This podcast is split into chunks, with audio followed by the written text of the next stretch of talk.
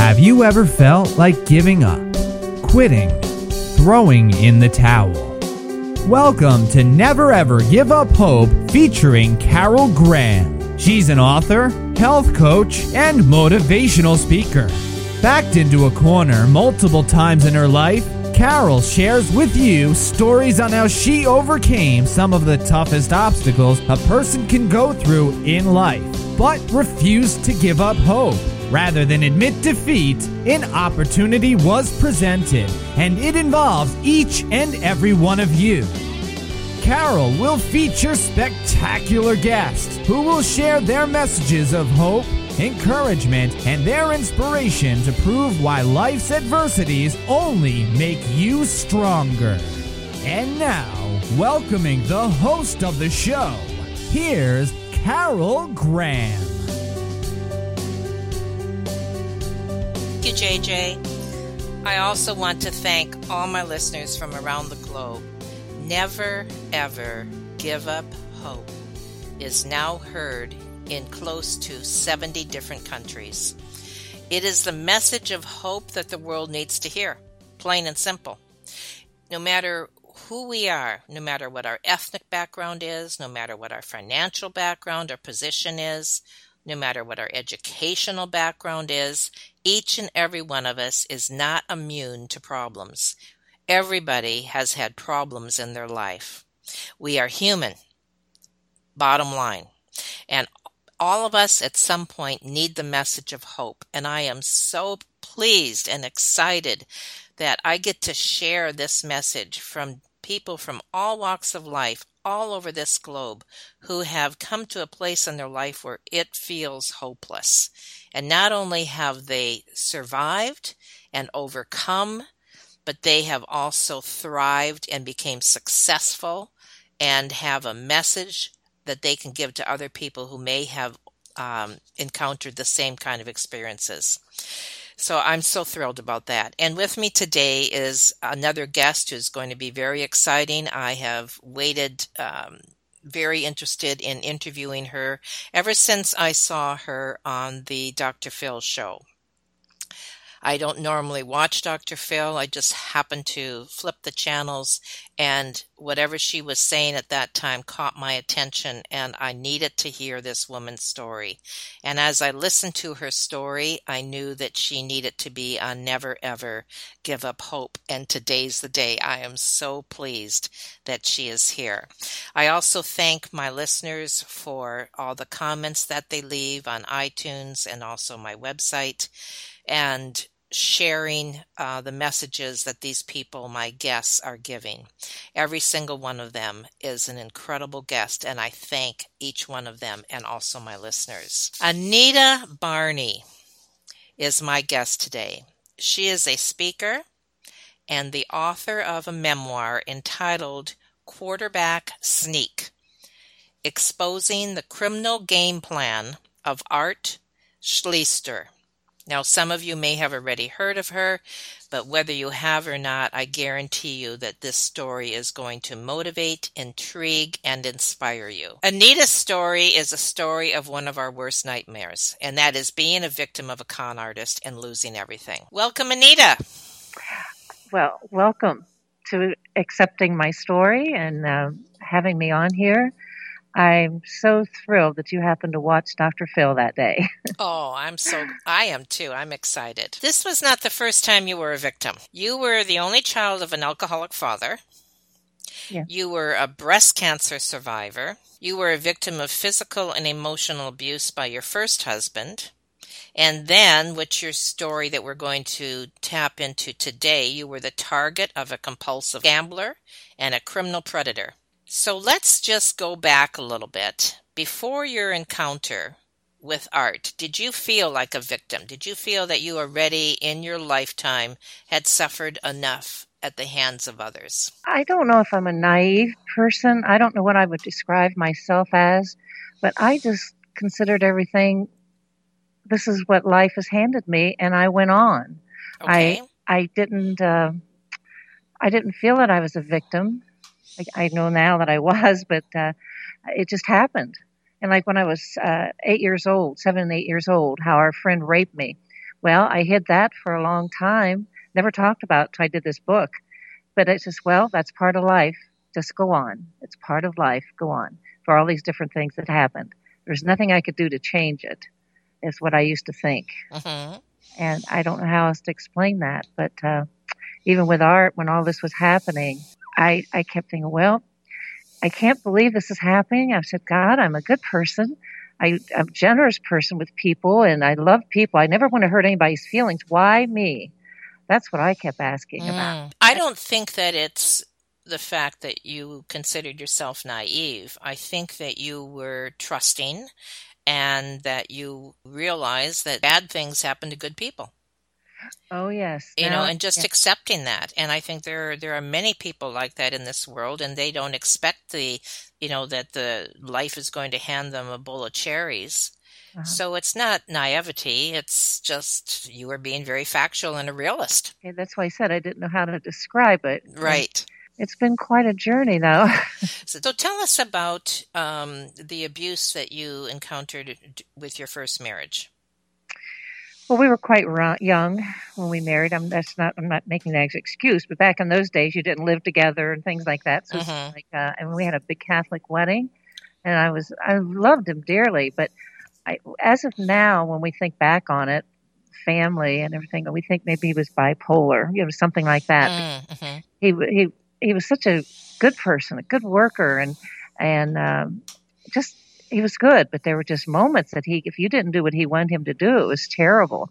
And the first big fight we ever had was he wanted me to use a paring knife like his mother used instead of a vegetable peeler.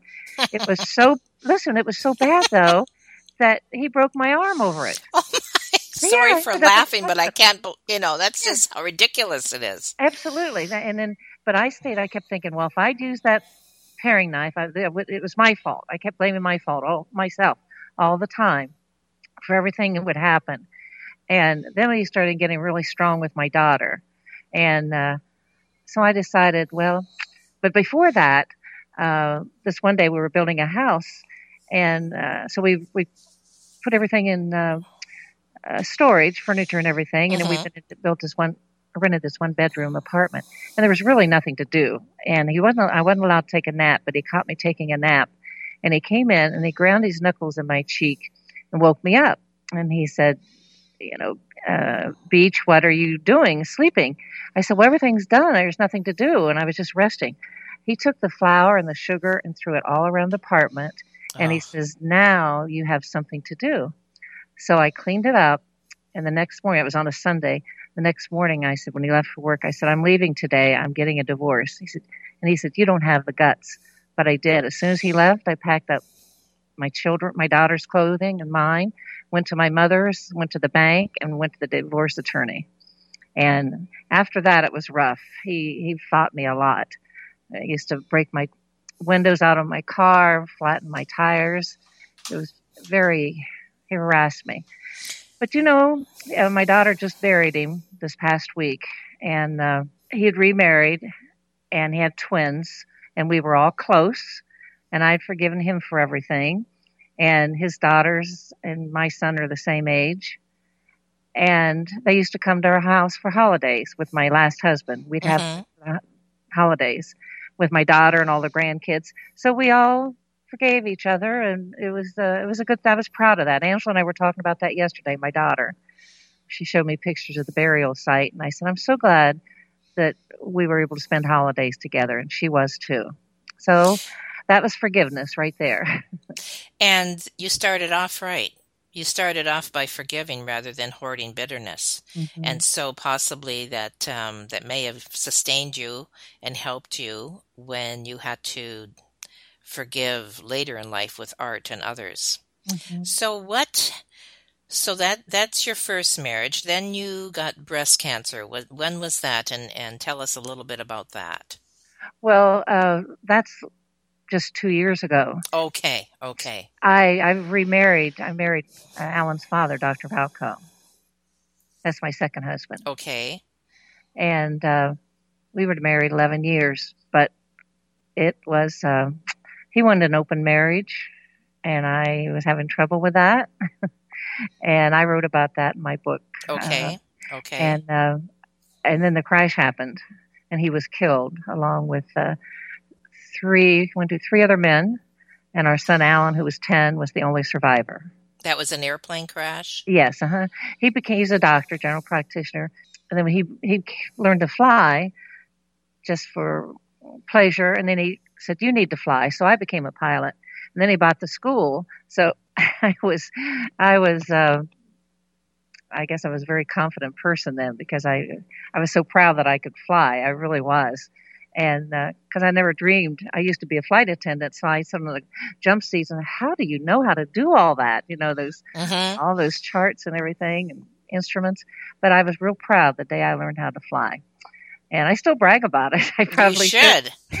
I probably shouldn't, but I do. I, I it's a legal high, you know, so I brag about it. Absolutely, I think that's that's very important. So it's interesting that you said that you were very conf- you were a very confident person at this time.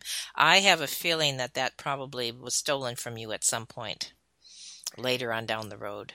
Oh, very much so. Okay, so we're we're going to be talking about that. Mhm. Okay, so moving forward, then uh, you're married to your third husband. Well, should we talk about finish that story about that plane crash because that's where I met. That's how art comes into play. Okay, I wasn't aware of that. I apologize. Please. Yeah, yes. Okay, so um, they were going to Michigan to go sam- Michigan to Tawas, Michigan to go salmon fishing for the day. I was supposed to go with them, and I canceled out that last minute and said, "Oh, just make it a man's day, and I'll see you tonight when you get home." So they left about uh, three three in the morning, and uh, I'm not sure right now what time they crashed, but the plane crashed. They all were killed instantly except for my son, and they couldn't find him for eight hours. He laid in the plane critically Mm. injured. In my book, I have a few pictures of the, how he survived. Nobody knows. Well, I do because when the press interviewed me, I said, God just threw him in the back of that plane and kept his arms around him. Hmm. That's my only only answer to that. Because why did how why do you think he survived? God had his arms around him. That's why, and protected him. But he was in intensive care for a long time, and oh, just a lot of things wrong with him physically. And the day uh, he we buried his father, I came back to the hospital. And he said, Mom, when are we going to bury Daddy? And I said, Well, I closed the door then. I said, Alan, we need to talk.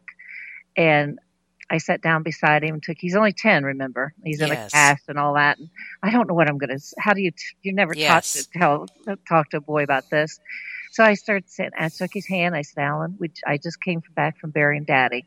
So we cried and we cried and we cried. Mm. So I said, Alan, you know, Daddy wouldn't want to live hurt because he loves to play golf and all the different things, and he wouldn't he wouldn't be a real daddy if he had if he had lived. So God started looking around and he said, I want to find the best doctor I can find to come up here and take care of angels or any problems we have in heaven.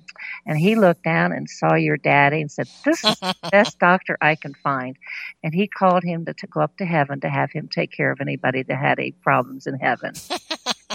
and I said, He's going to be sitting up on the clouds watching us. He's going to be yelling at you and yelling at me to behave. And he's going to be watching over us and, and we're going to be fine.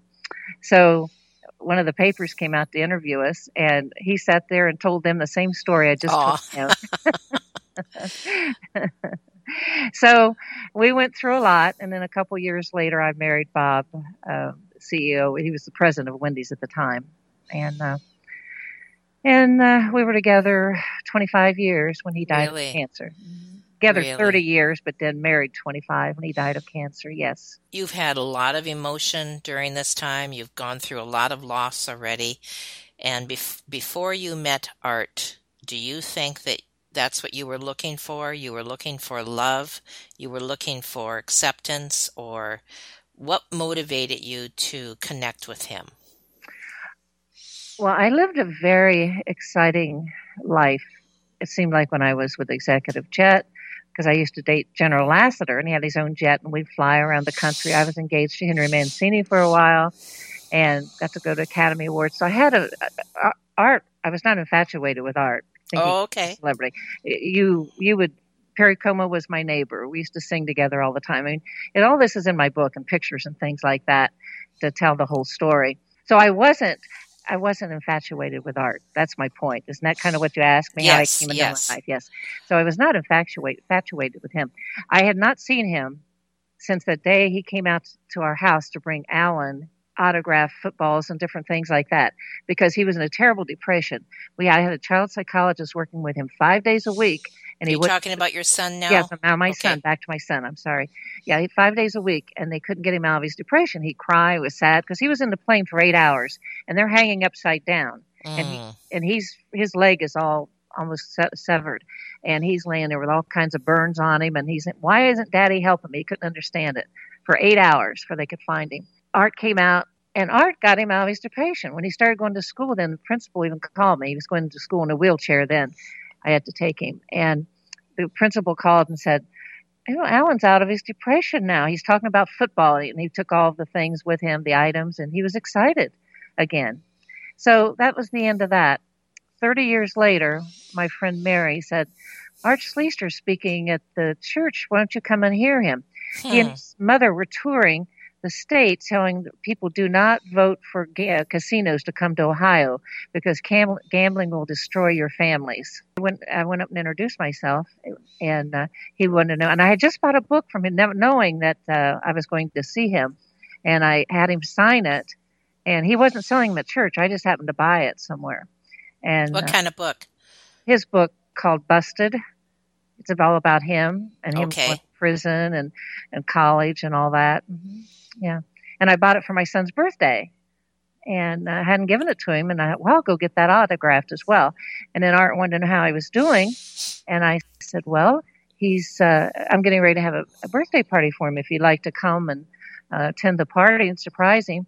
And I gave him my number. And then he called and said, well, I can't make it. I'm going to be out of town. I said, okay, that's fine. Well, then he called me back a few days later and said, I'd like to come and hear what's going on. And uh, I didn't want to go to lunch with him, so he came out to my house. And I was on a Friday. My housekeeper was here with me, and he brought us Wendy's, and we sat around here and talked. and then he turned the TV up, and I, what he said, "Boy, that's a nice TV," and I didn't think anything about it. Now I know now he didn't want Shirley to hear what we were talking about, and what he wanted to do is borrow ten thousand dollars to buy a car to drive to Indianapolis, Carmel, Indiana, to reestablish relationships with his daughters, and he needed transportation. Could I look? And Who was Shirley? my housekeeper, Okay, okay. and so I, so I, I felt, I felt that I could do it financially, and I had a reason to help him because he helped my son. And also, he was on two radio shows here in Columbus. Uh, the uh, magazines were praising him and articles and the newspapers and how he changed his life around. And well, the whole city welcomed him again with open arms. So I got signed papers. You know, what do you call those? Uh, notar, notarized papers and stuff like Right. that. Signed, signed. That was that was how it all started. Now, did you not question it at that point at all, or were you just you just wanted to help him? I mean, possibly, why is he asking you when, even though you said that about your son, but was there any doubt? Was there any question, or did you just feel totally confident that this was okay to do? No, I felt like I said he was doing a radio show. He had he had credibility in my mind in this city Okay. again. So I believed that he was not gambling anymore, and he was trustworthy again. He because if you'd hear what all he said in church, this is what my pastor still talks Mm. about to this day. He was going around to all these churches and just lying to them, and he because he was gambling at the time, but telling everybody that he wasn't. He was lying to everybody, getting Wow. money from people, and uh, he was conning many, many people. And there are many people in this city, influential men, that have been with him, have given him money, and and it even went in to do tickets with him to make money with him that would not come forward and talk to the police and they wouldn't press charges and and like the authorities told me the prosecutor stood there and shook my hand and said Mrs. Barney, we could not have done this without you. And Wow. because nobody else would come forward. But I wanted him off the streets. I didn't want him doing this to anyone else and destroy their lives. I'd already lost my life. Well, you're getting ahead of the story now. okay. So let's back up a little bit. Okay. And so you gave him the $10,000. Then what happened? Well, he gave some back. Uh, his attorney called me, supposedly, allegedly, and they wanted to borrow $100,000 because he was getting $130,000 in February, and they gave me the note and everything, and it could be, they could pay back then, and all these promissory notes. And hmm so, and I believed it. And uh, What And was the money supposed to be for? to pay his some of his debts to people. He owed people money, and um, that's about all. They didn't give me a whole lot of detail, really. So I felt I felt you know this attorney. I, I believed him. He called me. They called me about three times and kept after me about it. And uh, I, I didn't just jump in and do it. hmm And uh, I thought about it and thought about him working and listening to him radio and and I thought, well, I, I believe it'll be all right. And getting money from the book, they showed me the money that was going to come in, but they didn't give it to me. And that's how it all started. Then they started paying me back bits and pieces. Then they not pay me back, and it was just back and forth, like a bouncing ball. But yet, did you did you still trust him, or were you beginning to doubt at this point? Well, I was beginning to doubt, but he'd always. He, the law enforcement people said they knew that he was lying every time they talked to him, but he was so convincing. They convinced him. He was just such, Hmm. and he convinced me. I, I want to back out. No, now let me tell you why. And he just started the spiel, and and I he convinced me and make me believe, and uh, that's why I, I hated myself because I felt I was naive, I was gullible, Mm, mhm. and oh, I was I was so ashamed. I was so ashamed. And uh, and yet you continued to give him money. well, then he started threatening me. Okay, so tell us what happened there. Well, he'd say, if you don't do this, then I am going to leave town. You will never see a penny or dime your a penny of your money back. Your children will have nothing. And so you must do this because I've got to invest in this so that I can make the money to pay you back. Okay. And but he was always threatening to leave and either take the money and gamble it or just disappear. And I'd never see him or never get my money back. That's how it started at first. Okay. I hesitate to give him the money, but I, he'd say, I'll pay you back next week or 10 days or 30 days. It'd always be something because Mhm. this person's paying me. I've got the money coming in. Now, trust me. I mean, you would, I've got telephone calls in this book, even things he would say. And, uh, he was just very convincing. And then especially having his attorney calling me. Yes. Did That's- you did you confide in your friends at all at this point? No, not really. Uh, no, not okay. really. Okay. No. All right. So continue. So he's threatening you, and he asked for more money. Yes. And then, and oh my goodness, it, he just kept asking for more. And then he'd pay me back. And then he'd ask for more, pay me back. Then he, I was running out of money. Then he'd have me call people and ask them for money, some of his friends, and say, Art needs this, and he'll pay you back a certain amount of time. And at this date, and he'll give you the interest as well. And I'm backing, he tell them I was backing the check. Is that what it's called? hmm Yes, that's what he was telling everybody. Plus, he was telling them I was supporting his. Um, uh, what does he have? Uh, something against against gambling. Some website he had. So they he was just using me as well, which I didn't know that he was he was getting money from people and using me as a backup. I suppose I don't know what word I would be. Um, that if the money, oh, he say, okay, I'm, I need this money, and I will pay you back in such and such a time. If I don't, Anita will pay you back. Okay. I think that's what he was, how he was telling people, which I didn't know he was doing this. And Oh, so of she- course. hmm And she, she has money. Her husband's, uh, uh, was the co-founder of Wendy's and CEO, and she's got all this money. She's doing this and doing that. He was telling him all kinds of lies, like he was telling me, which I didn't know though. You know, he was just lying to everybody, So he felt I- justified.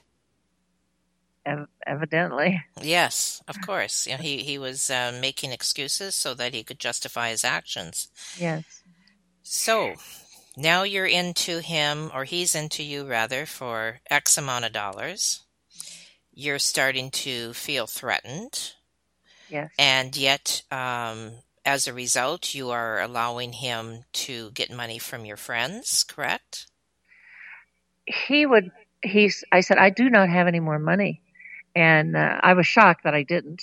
I thought I had this other account, and I, it, it was just going so quickly. I was, it was so quick. It happened so quickly.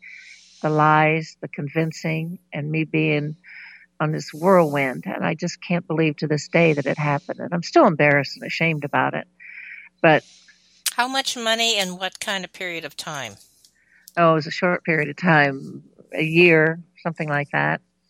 And the time everything now that everything is totaled up and gone, it's including cars, and I'm I have no place. I'm losing. I already lost my condo. I'm losing this condo. It's three million dollars. Oh my goodness! I have nothing now. I have nothing. I don't even have a credit card. I have nothing. But you know what? I keep saying that, but I do have God now, and that's what keeps me going. Now, the next step you um, started working with the authorities. How did that come about? Well, he kept, he'd have me call my friends and ask them for money. He would usually dial the number and then give me the phone, and he'd have a script there for me to read. And I would say, uh, I need the money for this and I'll pay you back in this certain time and you'll get this much interest back. And at first I was excited because I thought I was going to make them money. Mm. And I thought, I, I went to people that worked for us at our golf course because I didn't have a lot of money. I thought, ah, we're going to make money. I'm so happy for you. And that's how it really all started before I was convinced he was scamming me. But prior to that, I was excited. And that's why I went to my friends. Because see, he would pay. We paid some back and I believed it. Some mm-hmm. did make money. And then he stopped. Then he would do it again. So then, then I didn't want to do it anymore. And that's when he started really threatening me. And the threats were very vulgar and things. He had friends from prison that would do anything he wanted. And they were going to do certain things to my son and to my daughter.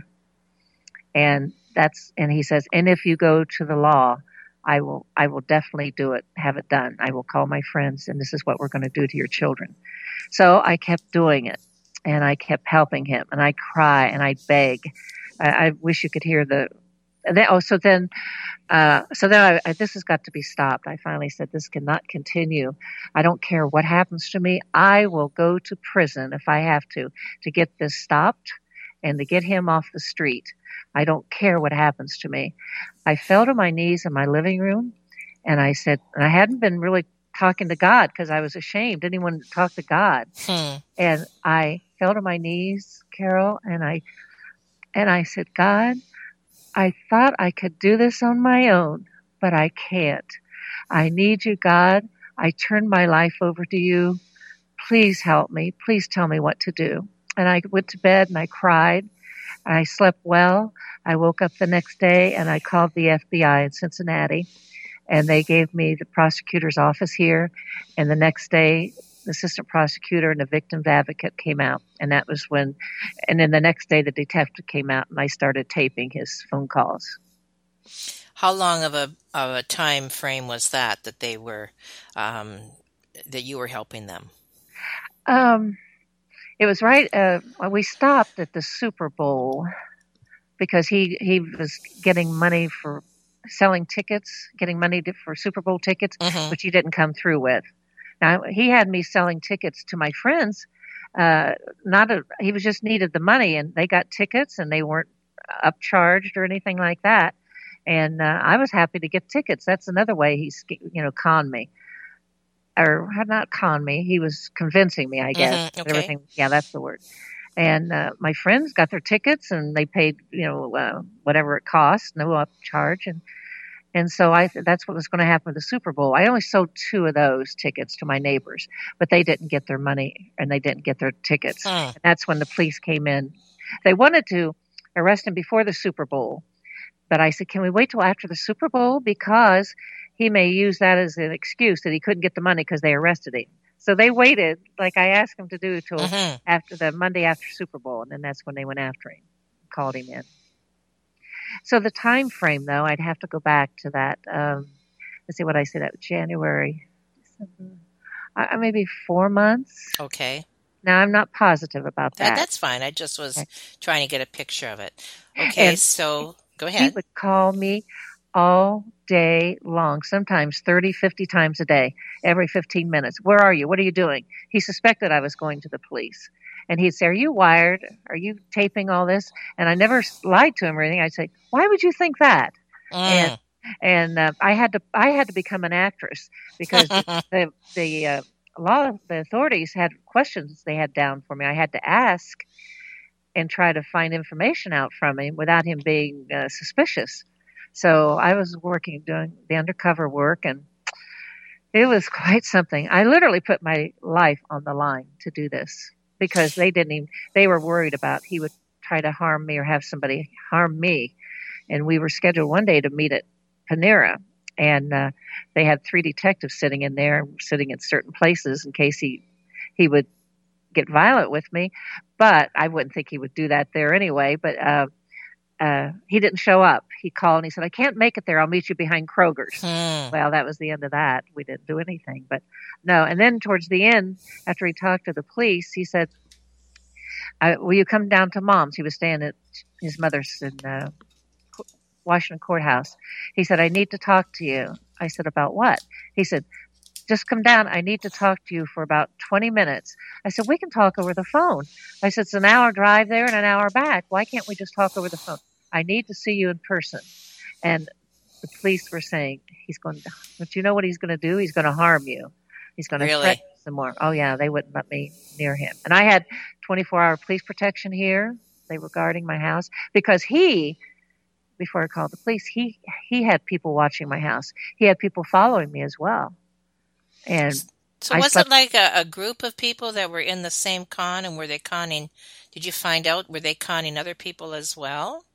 Art was these are people that worked for him he would they would get money and tr- pick up money for him and take it over to indiana and then i would get money and give to these people to take to art i didn't see him that much uh, Hmm.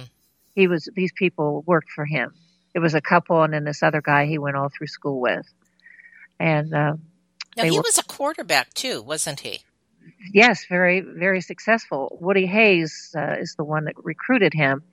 And then when he was fired, Earle Bruce took over, and Earle Bruce, uh, he he was his coach then, and Earle used to try to help him. In fact, Earle got him the radio job, and he used to go to prisons to see him and try to help him, and and he would lie to Earle. The stories that I've heard Hmm. from Earle, and uh, uh, it's ironic now that Earle and I have been dating for about four years now. Oh, that's funny. four years this month. Yes. Okay, so we're gonna we're gonna go back again. We're kind of jumping around here, but that's okay because we're telling the whole story. Right. So what? Um, so now the FBI is involved, and and what happened that they actually were able to catch him? Like, what was the what happened there? well, they started playing games with him. Then they were putting uh, putting pressure on him, and I was a part of that. Um, the phone calls that we'd make to him, we started made up stories that they were calling me in about a check I'd written. This was all make believe and just Mhm. putting pressure on it. Got his mother's handwritten uh, signature, rather, and which was nothing. They were just pressure, putting pressure on him. And so then uh, they got in touch with him to come down, oh, down to uh, headquarters, and he confessed everything. And I have all this on tape and videotape him confessing that I did not know anything, uh, what how he he threatened me, all the Mhm. stuff. Everything's on tape. The video's mine. I have it here at the house, and uh, so they gave him a week uh, to come in and turn himself in during that time. Now his attorney thought he would probably kill himself. He wouldn't turn himself in, and I thought maybe he'd just run, but uh, he didn't. He actually turned himself in, and Hmm. then then he was on probation, and he wouldn't. Uh, he would never be there when the probation officer would come out to do drug tests on him, and they finally got him for. Uh, he was doing cocaine, and they got him, put him back in jail for that. Which I never saw him do drugs. I wasn't around him that much hmm But one time he stopped by the house here unexpected. Like I said, I didn't see him very often. It's mostly just phone calls all night long, even. I don't know if maybe he was on pills and couldn't sleep. I don't know. hmm hmm And he came in here this one time and he starts circling my cocktail table. And I, I sat, when I came in, I sat down here at the table and he says, we got fires to put out. And he started circling. He had his phone in his hand. He's circling.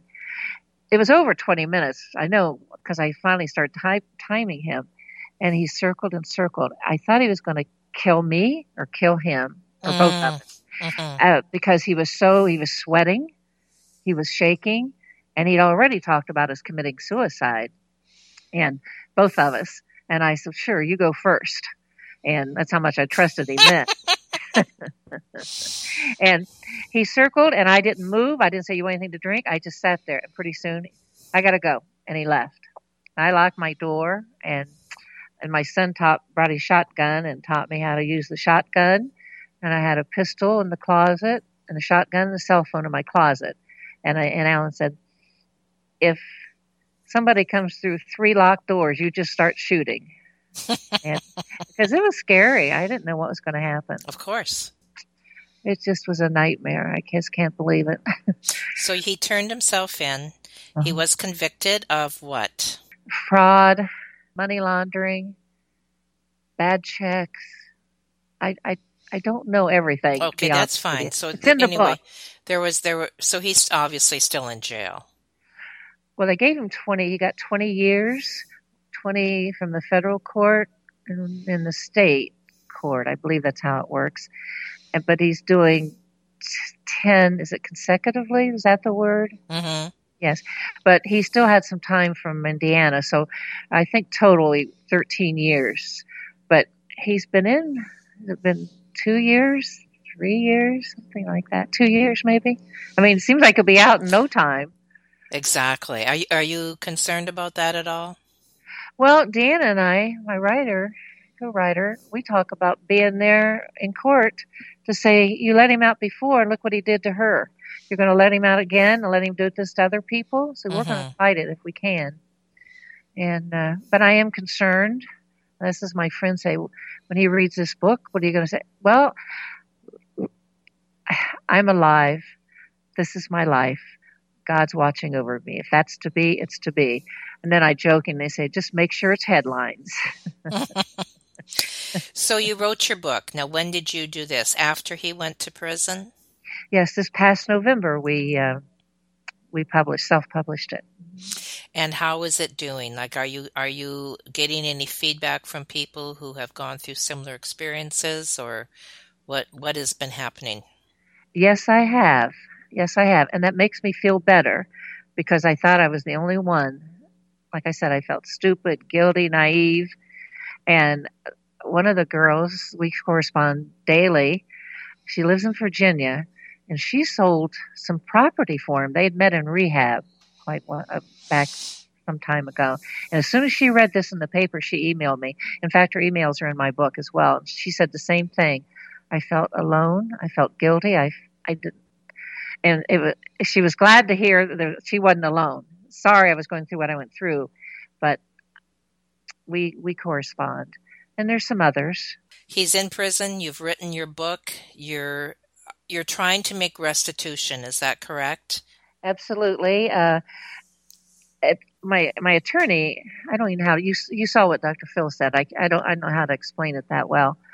That he went to court that I not be responsible for that but it was thrown out and I do have to be responsible. And I said, it didn't matter what the court said. I still, in my heart, need to be mm-hmm. responsible for it. And that's why I, I put everything in this book. It's been kind of embarrassing, the things I talked about and mm-hmm. everything, but I was trying to be as truthful as I could be. And I was. And, and uh, I know. Well, you felt responsible, right, for oh. for your friends being taken, and you were oh. trying to do the right thing. Now, has this backfired on you at all with with your friends? To some of them, yes. Before that, that's why they were very angry because I wouldn't answer any calls. I wouldn't talk to them, but I, I couldn't talk to them because I was doing undercover work, and the police even took my phones out because they were calling and threatening me. Well, I'm going to go to the police if you don't call me, and I couldn't call them and now they're, now that some of them have learned the truth, they've forgiven me, and and we talk, and uh, some of them yes have come back, some haven't, but I understand. I totally understand how they feel. And I feel so bad for them. And and they know how I've always been a generous person. I would not do that to them on purpose. I really thought I was helping them. I was excited about it, but I, I was wrong. I was conned and lied to. And so that's, I need desperately to have a movie made to pay them back because I don't think I can make enough money selling my book to do that, to be quite honest. I've made some contacts with some screenwriters, and at one time, ICM, right from the beginning when I was just starting this, they talked about me them doing a movie, and I was so encouraged that it kept me going. Then when I submitted the book, they said, "Well, they're not ready to do this type of movie right now." So I was very disappointed, but I stayed strong and said, God's timing's everything. So I calmed down. I tried to kill myself three times. Did you know that? During the, during this time? Oh yes. Yes. I didn't know how else to get away from him. I didn't know what to do. And I took my husband's gun out to the cemetery and I'd taken the safety off the gun. And Alan called me, my son. Mom, where are you? What are you doing? I said, well, I'm oh out. my goodness it, right, I'm out the cemetery. I was crying. God forgive me, but I don't know what else to do, and, and I just was ready to die. And uh, this is funny now. and We laugh about it. I even had my makeup on and all that. you know, oh. when they came after, we laugh about it now. But I just, uh, and then Alan said, "Mom, what are you doing?" And he heard me crying. And you know, he got in his car to come out to look for me. Well, I left and then he called me, Mom, where are you? I said, Where are you? He said, I'm at the cemetery looking for you. And I said, Well, I, I don't, I'm not going to tell you where I am because I didn't want him to see the gun. Mm. And I was hiding behind a school so they couldn't see me. And he got on the phone and called Art and says, Leave my mom alone. You are killing my mom. Leave her alone. So Art calls me. He says, What are you doing? Alan said, You're trying to kill yourself. And I said, Yes, I don't know how else to get out of this situation that you put me in and what you've done to me. I don't, I want to die. He said, Well, you know, if you do that, they'll take, they'll, they'll arrest me for your murder. I said, Well, I hope they do. and then another time, after I had, I went down for community service, I came home and took some pills. And uh, his attorney happened to call me then. What are you doing? He could tell from my voice that I drugged myself. And he says, don't do it. So that brought me to my senses. Mm. And, I, mm. and then the third time, the prosecutor had called me and he knew, he could tell I was drugged. And he says, Anita, you know, if you do this, you're going to be dead. Your family's going to be devastated. And Art's going to be on the street doing this other people, this other people. Is this what you want? You've been through this hell mm. and now you're going to do this and let him be free. And that woke me up and I promised God then. I said, God, I promise I will never do this again. I get the message. And I've been fighting ever since. And how did you forgive him? I feel sorry for him. I, he has a problem. He hurt his mother, his family, his children. I mean, I'm just a stranger and, and he hurt me and destroyed me, but he's destroyed his whole family. And I feel sorry for him.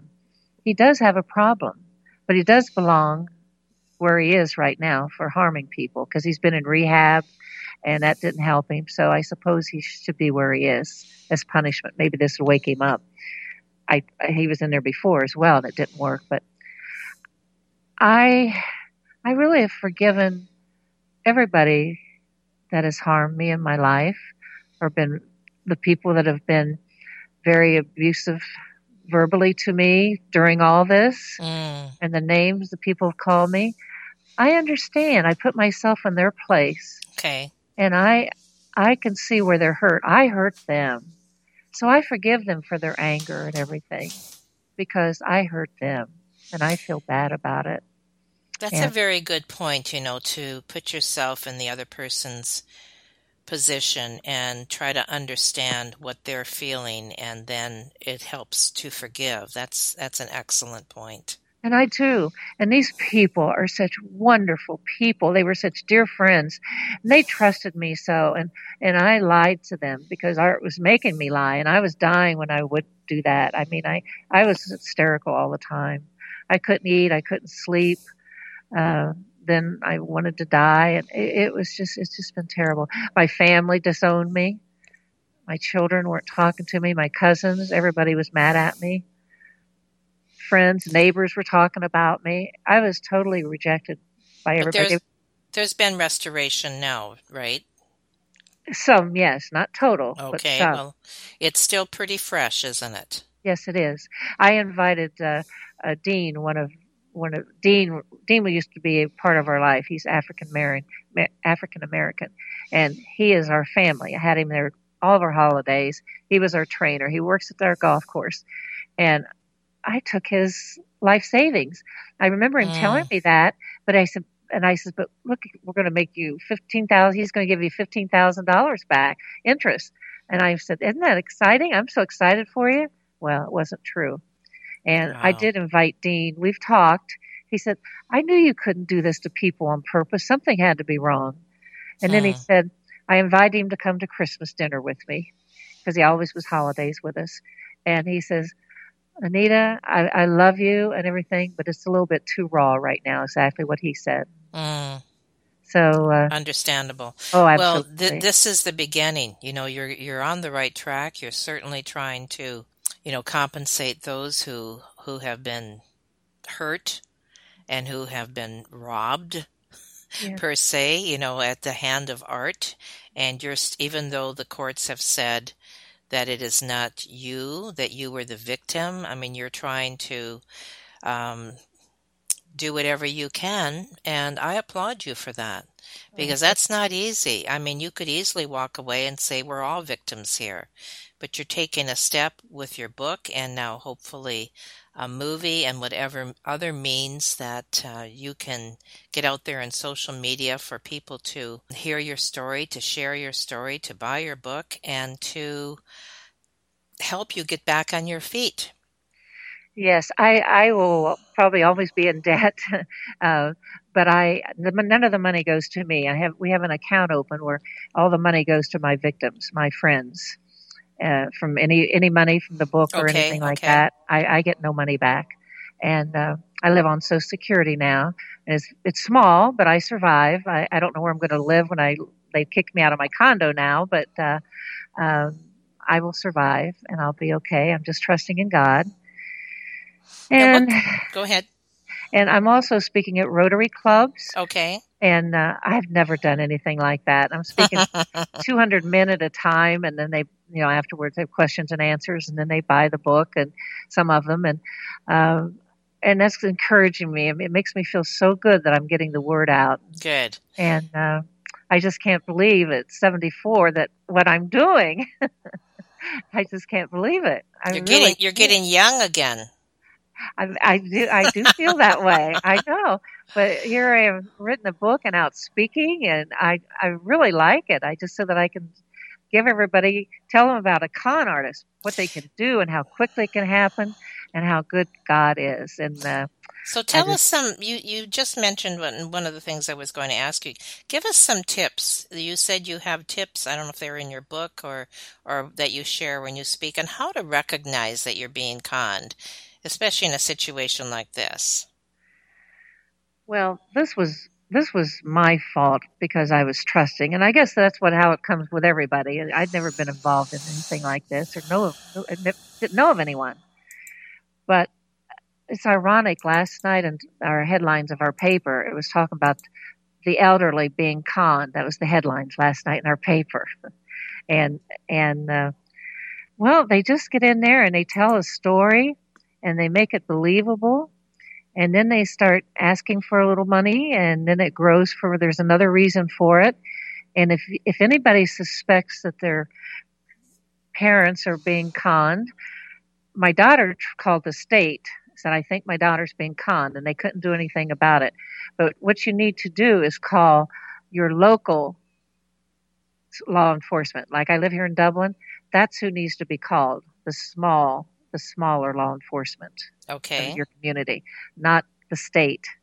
And uh, so that's one way of trying to find out if it's happening and try to prevent it. And and I guess the they should watch their parents' checking account and see if money's being depleted. Um, and if they're seeing somebody uh, that they should not be seeing in their life, a new person in their life helping them out for some reason. That should be questioned as well. I don't know if I'm answering your question properly, yes, you but are. Yes. so those are some things to look for, and I'm sure there's many, many more things that I do not know about. I'm just going by what happened to me, to be Mhm. honest with you. And you know, just call your local authorities, and uh, they will definitely check into it because it is a big deal right now. All this conning going on over the telephone and everything of how they're they're conning people Hmm, the elderly right. for That's right. construction work or you need a new roof or something and- but you got to give me so much down i mean it's just uh and like some of my friends children said mom why didn't you talk to me about that first before you loaned anita money you know they were already suspect but they had already given me the money So- Right. so that's one thing just be very Get a second wise. opinion. There you go there you go Well, Anita, when you're when you're sharing your story today, what I'm picking up is that it is still very raw. It is, and it's probably going to take a long time to heal. And I'm really hoping that my audience will be able to help you in a small way by getting your book, by supporting you. There definitely will be people who will want to contact you, and let's make some connections. And if people have uh, similar situations that they either want to share or that they may be concerned about. You know, we don't know how far reaching your story is going to be. And the very fact that you are sharing it from a place of forgiveness, a place of uh, wanting to alert other people, a place of hurt because you definitely have been hurt and yet you still want to make things right. And that's what's important. I mean, you're not a spring chicken anymore and you're, you know, it doesn't matter because you are trying the best way you know how to alert and to help and to pay back. And so for that, I applaud you. I thank you for sharing those moments that are not pleasant to relive because we get embarrassed and, you know, how could I have been so stupid and so trusting? But there are other people out there, just as you said at one point during the interview, that need to hear this too. And it'll be an encouragement to them to know that no matter how stupid and how foolish I feel I have been, there are other people that when they hear my story, they may be helped. And that's what I believe is the bottom line with your story. Yes, and uh, when it comes to uh, feeling like there was, there's the end is there's no other way to uh, live this. You just have to commit suicide. That's not true. Just hang on for one more day, one more day, because look where I am now. I'm alive. I've I've fought cancer. I've fought a heart, and and here I am, full of life and hope. And hope, because I like what you're saying. You don't even know where you're going to be living, and yet you're not concerned. And I mean, you're not. not falling apart. No. And that is wonderful. You have t- learned how to tap into hope, and I applaud you for that as well. Thanks. So thank you, Anita. I am. I think that it would be a good idea, maybe in six months or so, to speak with you again to see what else has happened, and hopefully we will have an even better report and knowing that things are moving ahead for you. And if anybody's been helped because of this story, we can certainly incorporate that as well. And so I thank you, Anita, uh, very, very much. And I look forward to reading your book. And I know that my listeners will as well. Oh, thank you, Carol. This has been so wonderful to talk to you and and hopefully get my word out there, like you said. And uh, just thank you so much. I really appreciate this opportunity. You're very welcome. Thank you again. Thank you for listening to Never Ever Give Up Hope, featuring Carol Graham. Did you know that most people succeed because they are determined to? Quitting was never an option. Carol loves your comments and will respond to each one. So please subscribe and review this podcast. A rating of five stars would be outstanding and appreciated. Remember, if you are still here, there is always hope.